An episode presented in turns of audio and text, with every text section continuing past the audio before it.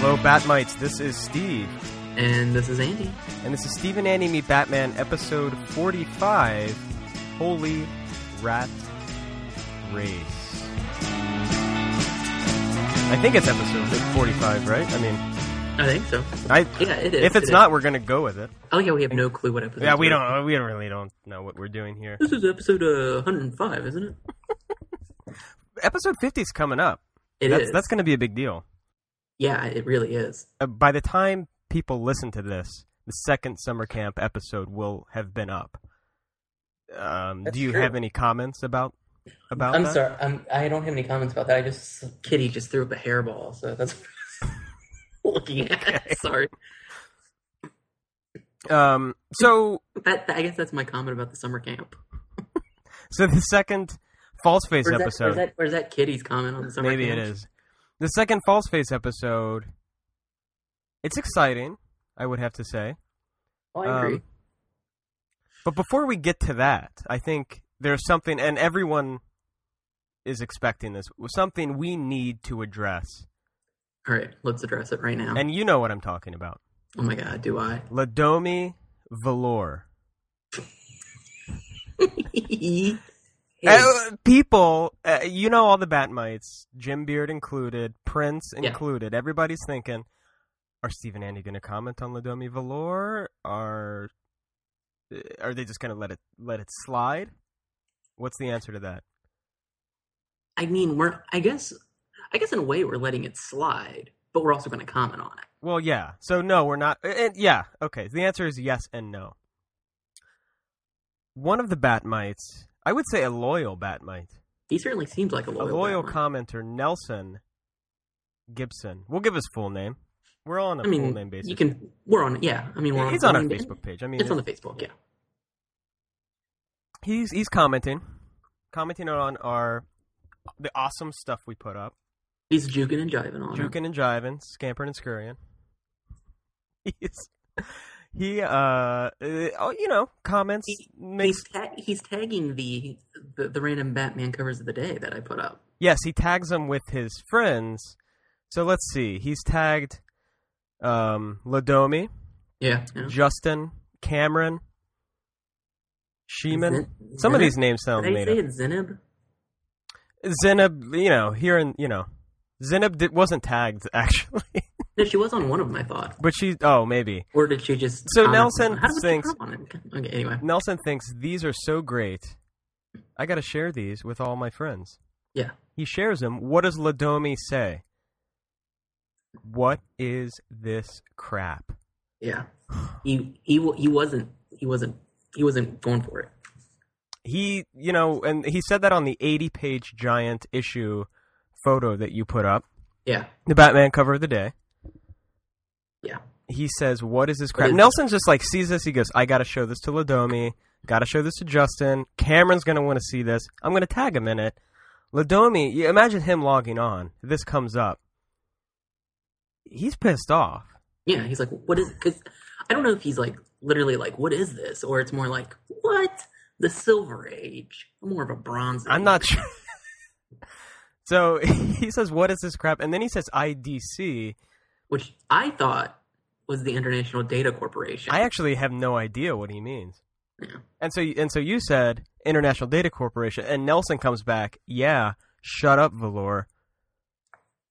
And at first I didn't look at Ladomi's last name. I thought he was talking about Valor, as in like a velour tracksuit.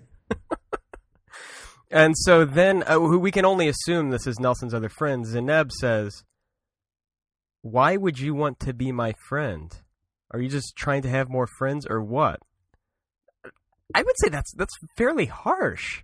I know. Well, Ladomi says, yeah, sure. And then Ladomi goes on to say, Nelson, this is old 25-cent stuff.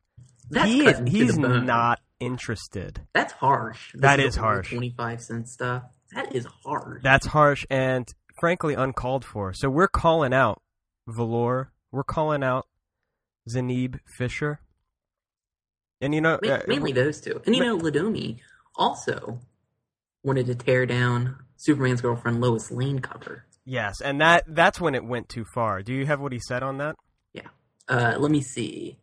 I have what Rick Davis said, but... You can read that, too. Rick Davis was all about it. Well, actually, first Zeneb was the first one to comment, and she said, "No offense, but why would you want to be my friend? Are you just trying to get more friends?" Which Nelson responds, "You are correct." And then right after that, Nelson then says, "I was talking to you, Zeneb," as opposed to talking to Rick Davis. He doesn't want to be Rick Davis's friend. No. Which he's really missing out then. Absolutely. Everyone should be his friend.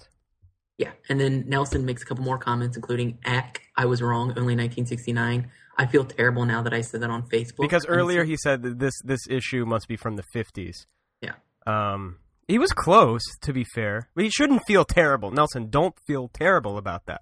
Yeah, I mean, that's really nothing to be that upset about. And then Nelson responded again, "Stop commenting on my link. Message me, Z." Then Ladone. I think Nelson... He wants something. She says, "Do you want to be friends?" I think he wants to be more than friends. I think he does too. And Nelson, we can help with that. Yeah, we can, and we will help. Just let us send us questions. We'll by the end of the year, you and Zeneb. We should comment. Zeneb is a female, I guess. Yeah. I actually, looking at the Lois Lane one, I'm kind of surprised Ladomi didn't respond with, "Nelson, this is old 12-cent stuff." I know. It is an older issue.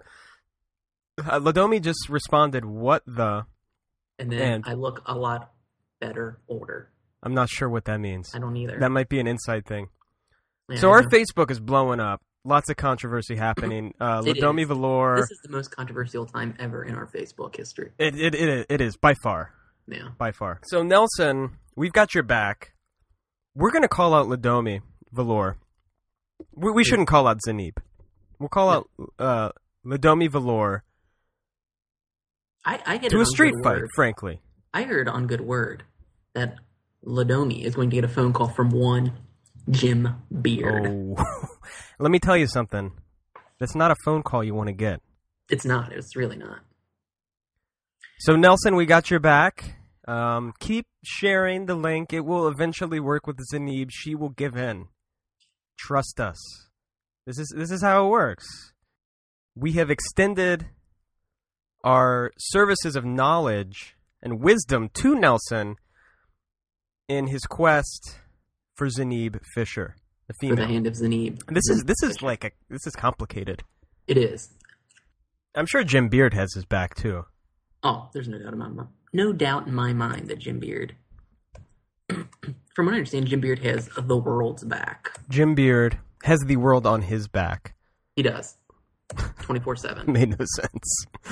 We've cleared things up. And Nelson, send us an email, stevenandy@gmail.com. Ask us any questions you want. We'll answer them, privately or otherwise. Yeah, I mean, we'll do whatever it has to take. Zeneb, if you're watching, contact us. Contact us. Yeah, Zeneb, yeah, we can help you too. Yeah, I mean, if you have some questions about Nelson, you can ask us. Yeah, we'll answer them. We'll answer anything you want to know about Nelson. Anything you want to know. All right. Holy Rat Race, are you ready? Yeah, I am. Let's do it. Yes, I am. I had to think about it for a minute, but yeah. Let's Holy Rat Race. Let's get it started. Let's get it started in here. Okay, Andy's Holy a big fan. What is Fergie? Oh, Black Eyed Peas, yeah. I have no clue. Okay, that's it. I don't know. Okay, so here's some information on Holy Rat Race. Its original air date was March 10th, 1966. It was written by Stephen Candle, directed by William Graham. And in part two, we find out who plays Falseface, and that's Malachi Throne. I actually have no clue. I have no clue what else this guy ever did, to be honest with you. Malachi Throne plays him. I have no clue what else he ever did, if anything. This was it. Like, I can tell you he had guest starring roles on Star Trek, Lost in Space, Land of the Giants, The Time Tunnel, Mission Impossible, and The $6 Million Man. So you can tell a lot of genre TV shows of the 60s and 70s. And he was born in 1928. Wow. He's probably dead now. Actually, no, he's still alive. Oh, my God. And I can also tell you that he was very upset that he appeared as a question mark in the first part because the producers didn't tell him that was going to happen. He probably got all his family around. Check it out. He's like, what? Nobody knows it's going to be me, the world famous Malachi Throne. That's what he would be famous if it weren't for that. Burgess Meredith and Cesar Romero and Otto Preminger and Julie Newmar, like real famous people.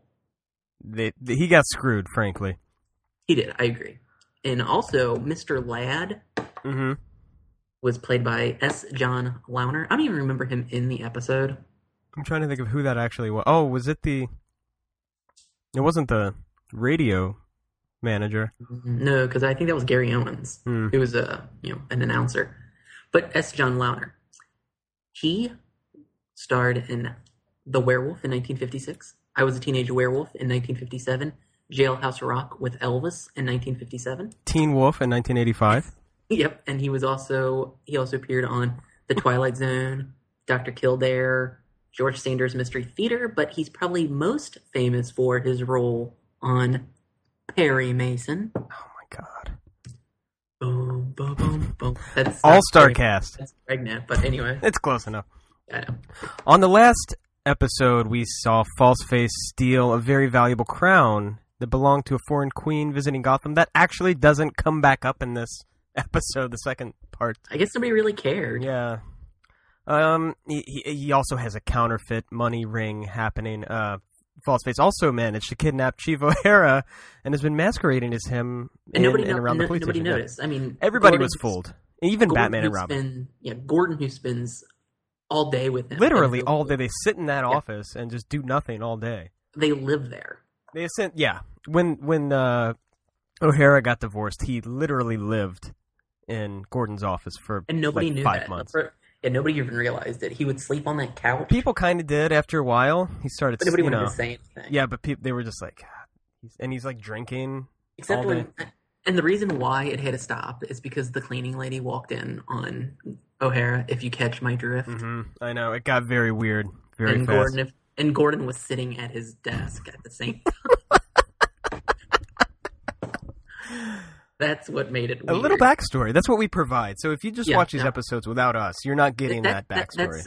I think there's going to be an essay about that in Gotham City, 14 Miles 2. Mm-hmm.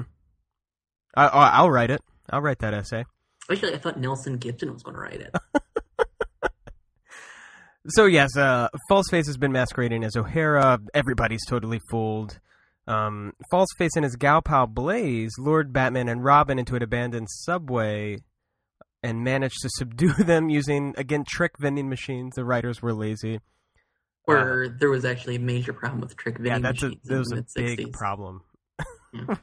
I think that's how Charles Manson worked. Helter Skelter was going to be set off by a gumball machine. Well, it wasn't Sharon Tate and all of them. Weren't they murdered by gumball machines? I think that's what it was. We last left the dynamic duo tied up. Isn't it true that when Charles Manson listened to the White Album, he's like, that's it. It's about vending machines. We last left the dynamic duo tied up to some subway tracks with a train bearing down on them. We cut to Wayne Manor. They look like they're wrapped up in saran wrap. Yeah, it was supposed to be glue or something, yeah. We cut to Wayne Manor. Alfred is going about his daily duties. He's cleaning the Batcave because, as we have mentioned before, that's all he cleans. Bruce demands the Batcave be spotless at all times. Yeah, all times. And it's a cave, so it's not like it's easy to clean. It's like dirty. No. I mean, there are bats.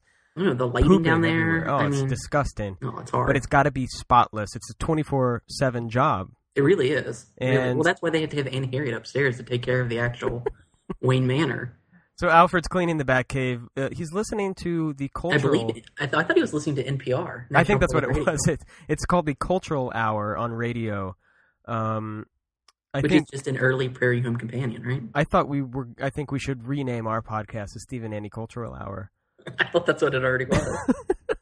But then on the Cultural Hour, just then, they broadcast a special message to the Friends of Batman. It says, "Many are called, but two are chosen. Be receptive." This sounds like some weird cult thing to me, but this intrigues Alfred. He gets on the radio and tries to contact Batman and Robin. I like to think of Alfred as like a real ham radio enthusiast. He built the bat transmitter, yeah. I like to think that in the 70s when the CB craze happened, he was really, really into it. He's like, this is Gus 41-er. I have no idea what. Yeah, well, his handle would probably be Friend of Bat. That's right, Friend of Bat. Yep. This is Friend of Bat, and this is Friend of Bat. That's what the Cultural Hour was just ham radio. Yeah, come on in, Rubber Ducky. So, Friend of Bat, I'm just sitting here in the Bat Cave. Looks like you got a couple Smokies coming on your trail. Alfred is on he gets on the Bat transmitter, tries to contact Batman. Batman says, pull the short circuit lever on the Bat transmitter. Alfred's confused. That will destroy Batman's watch transmitter. Why did they put that lever in the first place? It just causes Batman's watch to explode when you pull it. I like to think that Alfred, when he was putting those things together, he put it in there just one case. Just in case one day he turned rogue. That's right. He could just kill him right away. Batman tells Alfred, he says, their relationship has always been one of mutual respect, and that is the biggest lie in this whole series. Alfred is like scrubbing Batman's shoes with his own toothbrush every day. With his own tongue. That's right. There is no mutual respect in this relationship. Let's just say this. Bruce Wayne has never bought a roll of toilet paper. That's right. That's all we need to know. Because he likes it to be tongue clean. Like how you were very specific there. We could have...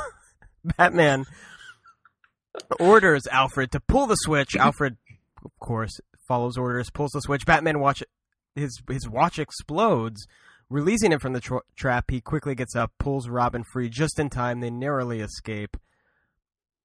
I guess it was a good thing Alfred was listening to the radio. Otherwise, Batman and Robin would be dead. Yeah, what would he have done if he wasn't listening to the radio? Like, what if he had like a record down there? Or like the Batpod, like an early iPod. Batman and Robin would be dead. Or if it was on a different channel. That's right. It is very lucky. I like some people riding the subway train notice Batman and Robin, and they're not impressed at all. This is a very common thing to look out at your subway train and see Batman and Robin standing around in an abandoned station. Strapped to the tracks. Later. That's like a normal Tuesday in Gotham. Yeah, it is. At some point it just becomes annoying. Yeah. Later in False Faces Lair, they would just go away. Later in False Faces Lair, he finds out that Batman and Robin have escaped. He's blaming Blaze, his gal pal. It seems that Blaze was the one who sent out the radio message, maybe? I think False Face is a little jealous of Batman. He asks if Blaze finds Batman attractive, and of course she does. Yep. No woman can resist Batman's charms. It's true. One of False Face's goons says they should do the deep six on her. I don't even want to know what that means. I really don't. I mean, I'm trying to think of something. I don't want to know. Is it like when you leave a gang, how they beat you out of the gang? I don't want to know. But since she's female, they have to like... deep six or... May I point out there are six of them there. False Face says... And each one gets deeper. False Face says he'll decide what to do with Blaze later. He's upset. At least they didn't say stuff sixer. Later, back in the Batcave, Alfred is fixing up Batman's watch radio. Does Alfred ever get a break? I don't think so. Alfred is explaining to Batman the message he heard on the radio, and Robin's confused. He says, why would False Face trap them, then send out a warning? Batman says, of course it wasn't False Face, but who was it? Who sent out the message? And this next scene is one of my favorite scenes so far. Meanwhile, in Commissioner Gordon's office, we see a very disheveled O'Hara being led in by another police officer, shirt untucked, dirty looking, unwashed. He's not looking good, but I'm assuming that he shows up to work like this at least once a week. I was thinking at least 3 times a week. That's right. Yeah. On a good week, 2 times a week. Yeah. So Gordon's just like, oh, O'Hara all night bender, huh? Yeah. He's not surprised. And you know what O'Hara says? Yeah, how did you guess? It turns out he was never kidnapped. Gordon asks where he's been. He says, I've been in a sack in a garbage dump. He explains to Gordon that it was False Face who kidnapped him. But again, that happens. Again, that response happens at least twice a week. The garbage dump is the pub they all go to. And he's usually found in a sack. It's a swingers club. Yeah. Later in the Batcave, Batman and Robin... You drop your keys off at the door? Later, we see Batman and Robin are watching the news in the Batcave. The broadcaster explains that Chief O'Hara has sworn revenge on Falseface, and that O'Hara is going to make a special TV announcement later that night. I love this because it seems like a very weird and kind of petty thing for the police officer to swear revenge publicly. And O'Hara's big press conference that he holds, he says he won't rest until Falseface is dead. He said he's taking his talents to South Beach. It was an ES. It was. He's leaving Gotham. It's The Decision. O'Hara, The Decision. He's really a police squad that has Dwayne Wade. And Dwayne Wade and Chris Bosch are on another. I was disappointed though because they built this up and I'm thinking this is going to be awesome. I can't wait for this announcement. They never show it because it was too hot for TV. They tease you. I feel like it's a deleted scene out there somewhere. Well, it was filmed, but the network censors was like, there's no way. There's no way we can put this on. Are you kidding? Yeah. Because the entire time, Chief O'Hara, dong, out. Batman then gets an idea. He says they'll trace the mysterious radio broadcast back to his source. I'm surprised that he's just now figuring that out. Batman and Robin race off in the Batmobile. Later, at the Gotham City radio building, Batman and Robin arrive in the office of program manager, Mr. Leo Gore. No relation to Al Gore. Or maybe there is a relation to Al Gore. I don't know. I like to think he is. Yeah, I like to think he is. And Leo Gore here is played by Michael Fox. Michael J. Fox, yes. Yep. Michael Fox. And he's also the reason why Michael J. Fox is Michael J. Fox. Oh, is that right? That makes sense, I guess. So Mr. Gore says the announcement was given anonymously. Did Batman really think it would be that easy to trace this back? What I really like is how easy it is to get any random cryptic message onto the radio in Gotham. Mr. Gore says he assumed it was just some religious thing. Why would he broadcast it? Especially if it's National Public Radio. He has no standards as a program manager. No. Leo Gore follows some weird cult. That's true. Some sort of weird Scientology-like cult, so... I like how Batman says we shouldn't treat religion lightly. He's a very strict Catholic. He is. Before Batman and Robin leave, the manager says... He's got that Catholic guilt thing. Yeah. Before Batman and Robin leave, the manager says the lady who paid for the announcement was not only beautiful, but she also had green hair. Why didn't he tell them that right off the bat when they said, do you know who left this message? He's like, no. Well, you could have said, well, she had green hair, if that's a clue. He almost says it in passing, like, yeah, she has green hair. Well, it's not that weird to Leo Gore. And I like how she paid to put the message on. So if the price is right, he'll put anything on the... Yeah, it doesn't. Batman tells Gore that that's a darn good observation. I think it's not really that great of an observation. Green hair kind of stands out in Gotham where everybody's buttoned down, strict. But again, Leo Gore is in the radio industry. He's in the music industry. He's used to... Yeah, that's a good point. He's used to that. He's used to that. I mean, it very easily could have been... You know, if you would have said pink hair, Batman could have think, oh, it's Katy Perry or something. So, Batman and Robin figure out it was Blaze who left the message, obviously. They're about to leave again when Gore tells them that as Blaze handed him the check, she said, you can bank on this being false. Batman tells Gore that the check was a message. He demands that Gore send the check to Gordon because it's evidence. But Batman does say he'll pay that. He'll pay him. Which he never will. He doesn't, and he runs off. And something tells me that check never makes its way to Gordon, but it goes straight into the bank account of one Bruce Wayne. Oh, absolutely. Later at police headquarters, just send that to Bruce Wayne. He'll give it to Gordon. To make sure they're friends. They're friends. Yeah. He can look at it for evidence. Later. And if you could just sign the back, sign it over to Bruce, that might... Yeah, just sign the back. It's cool. Later at police headquarters, Batman and Robin explain to Gordon and O'Hara that Blaze sent the message and also gave them a clue as to Falseface's next move. Batman tells Gordon that Blaze said, you can bank on this being false. And Gordon just kind of shrugs his shoulders and said, that sounds pretty cryptic to me. And he kind of walks away as though he gave up. Like, very lazy. He's not thinking, what might that mean? He's like... That's a riddle. I'm done. I'm not paid for this. Batman explains that he thinks... In a way, he's not. He's paid to make sure Batman doesn't... That's right. Batman explains that he thinks Falseface is planning on breaking into Gotham Central Bank and replacing the real money with fake money he's printed up, so no one's money would be worth anything but his. It's kind of a weird plan. I don't know if it would really work. No, because anytime the value isn't in the paper money. Yeah, it falls. I mean, yeah, it's fiat money. It's fiat currency. It's not physical money. Falseface is confused. Everyone's confused. Gordon says that Falseface must be stopped, and then Batman says no, he must be encouraged, enticed, and then entrapped. Batman, when he says enticed, he doesn't mean like, oh, do your crime. It's more like enticed with like buxom babes. Batman loves to play the game. He doesn't care about justice. If that's not clear by this point, I don't know what it is. If four people had to die for him to watch for him to throw eggs at Falseface or fart in the face of Egghead or something like that, he would do it. He just loves to humiliate these criminals. Yeah, he does. And it doesn't matter who gets hurt. O'Hara stupidly asks how they can trap Falseface, and Batman says, by falsehood. But can Batman and Robin out-false Falseface? Later that day in Gotham Central Bank, we see the manager locking up the sort of these jail-style bars around the central vault, and he waves goodbye to a very suspicious-looking guard. The guard takes off his mask. Of course, it's Falseface. Why not just leave the mask and uniform on? It's not quite clear. Falseface calls for his goons. He says it's time to begin their attack now that the bank is closed. He's not wasting any time.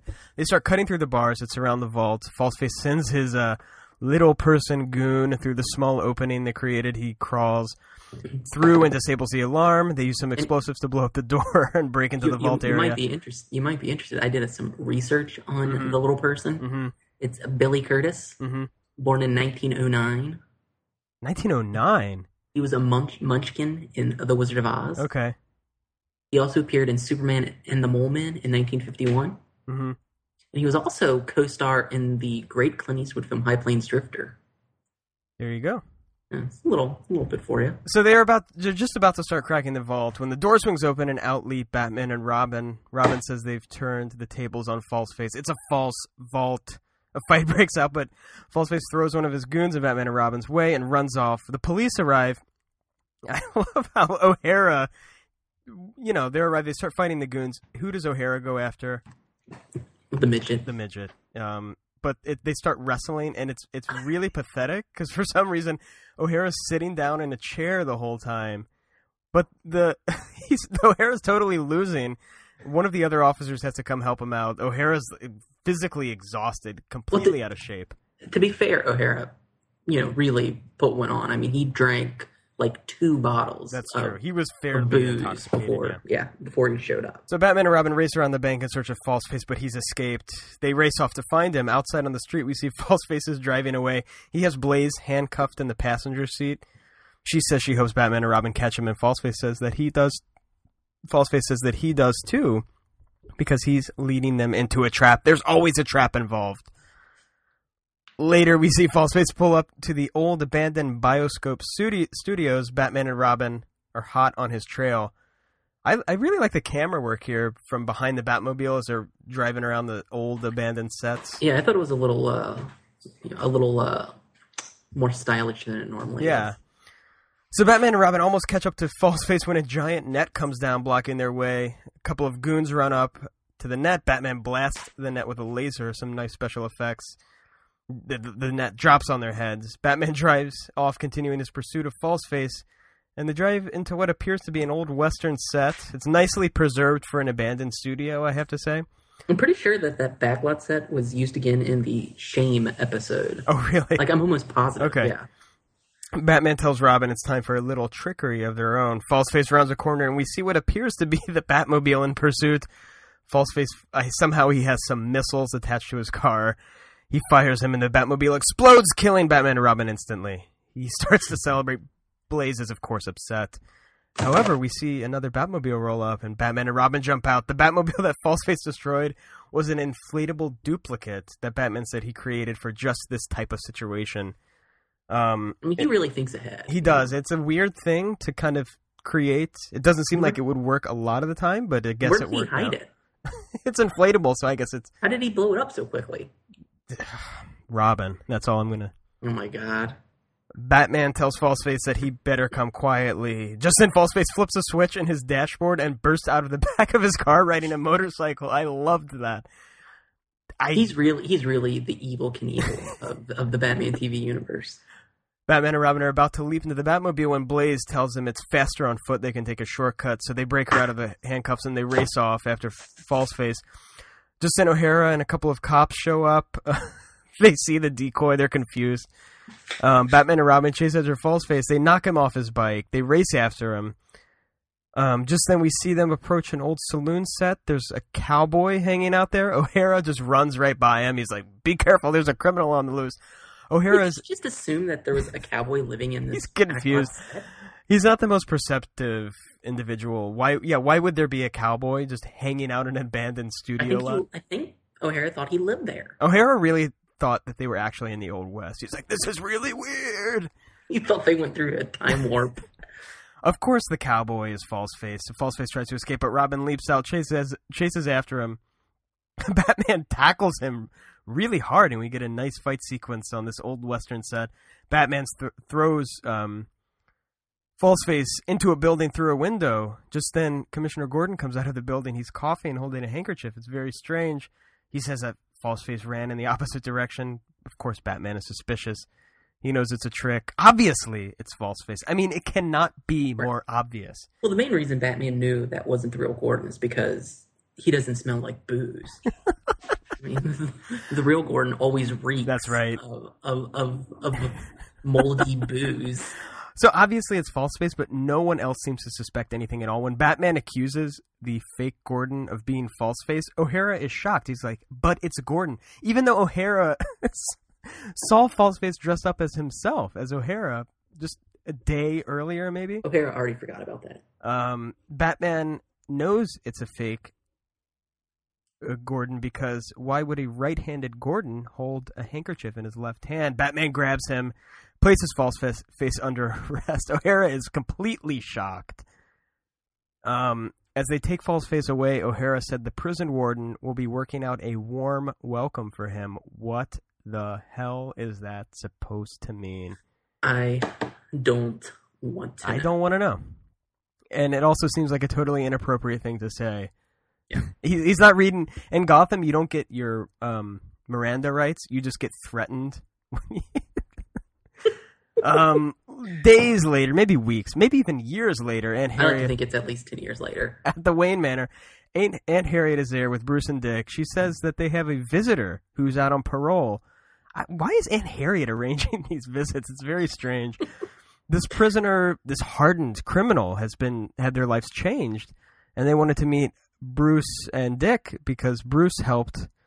He has the Bruce Wayne rehabilitation fund for these hardened criminals. So Bruce and Dick are wondering who it is. Is it the Penguin? Is it the Joker? No, it's Blaze. And she thanks Bruce for his help. Tells him she's going to live in New Zealand on a sheep farm with her brother. And that's a stereotype. I was going to say, is that a reference to Girl with the Dragon Tattoo, the American version, or the? I think so. Or the original version. That was Australia, but close enough. Okay. And I think that is a direct reference to that. Yes, I think it is too. And how come Batman, Bruce and Dick, they never put the Joker or the Riddler or Penguin through the Bruce Wayne program? But Batman loves to play the game. He only puts the ladies through. I know. He only puts the Foxy. Because what do you think that rehabilitation program is a front for? Oh, I know. That's exactly all we need to say. I know exactly what it's a front for. So that's the end of the episode. I have to say, Fallsface episodes, I'm not a huge fan of because they're kind of hard to explain what's happening because he's always changing. You have to say, okay, now he's Chief O'Hara. Now he's a midget. And there's always these weird chase scenes that had. I mean, the net coming down that really was not. Where that came from.